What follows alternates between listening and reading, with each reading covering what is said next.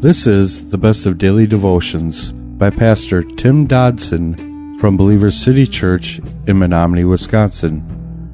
For more information, go to believerstogether.com. As we began chapter 27 of the book of Acts, the last time we were together, Paul the Apostle was now step by step in bonds making his way towards Rome. And we're going to begin today in verse 9, partway on that journey, where we read When much time had passed and the voyage was now dangerous, because the fast had now already gone by, Paul admonished them and said to them, Sirs, I perceive that the voyage will be with injury and much loss, not only of the cargo and the ship, but also of our lives. But the centurion gave more heed to the master and to the owner of the ship than to those things which were spoken by Paul.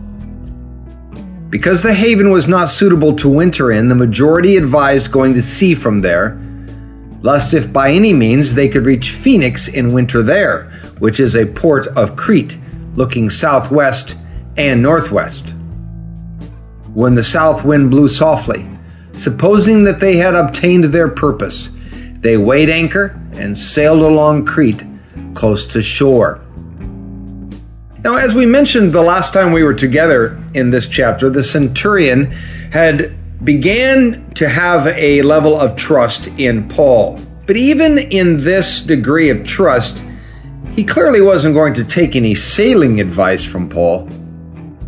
Paul warned those in charge that if they continued on, the journey was going to have, well, an unintended end. However, those who controlled the ship evidently did not want to be stranded for the winter in the small town of Fair Havens.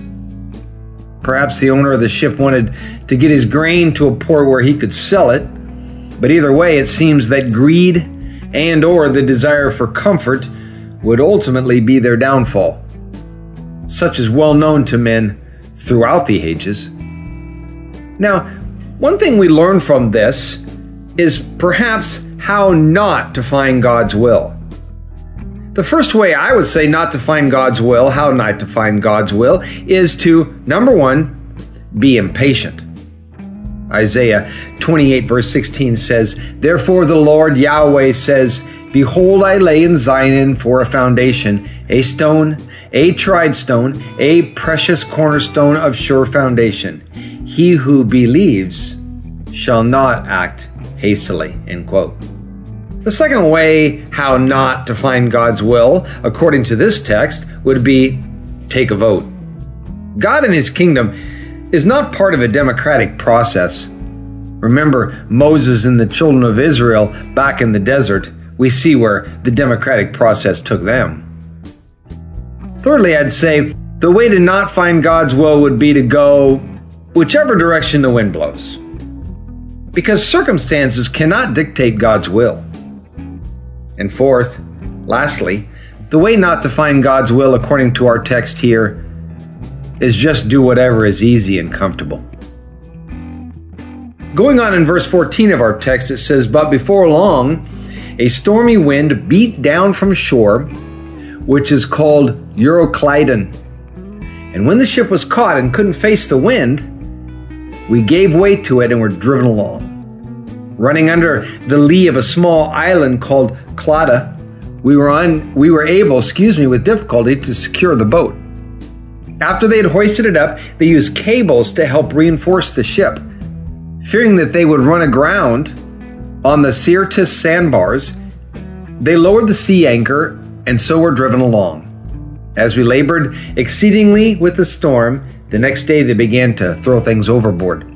On the third day, they threw out the ship's tackle with their own hands, when neither sun nor stars shone on us for many days, and no small storm pressed on us, all hope that we would be saved was now taken away. So things now herein went very badly, as they quickly can out on the open sea. Paul's discernment, as well as his counsel, clearly had gone unheeded with these guys.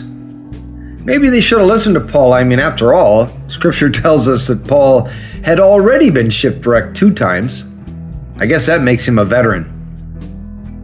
And after effectively strapping the ship together with what is effectively duct tape, they came upon the Syrtis Sand. It's a, a graveyard of many ships on the North African coast.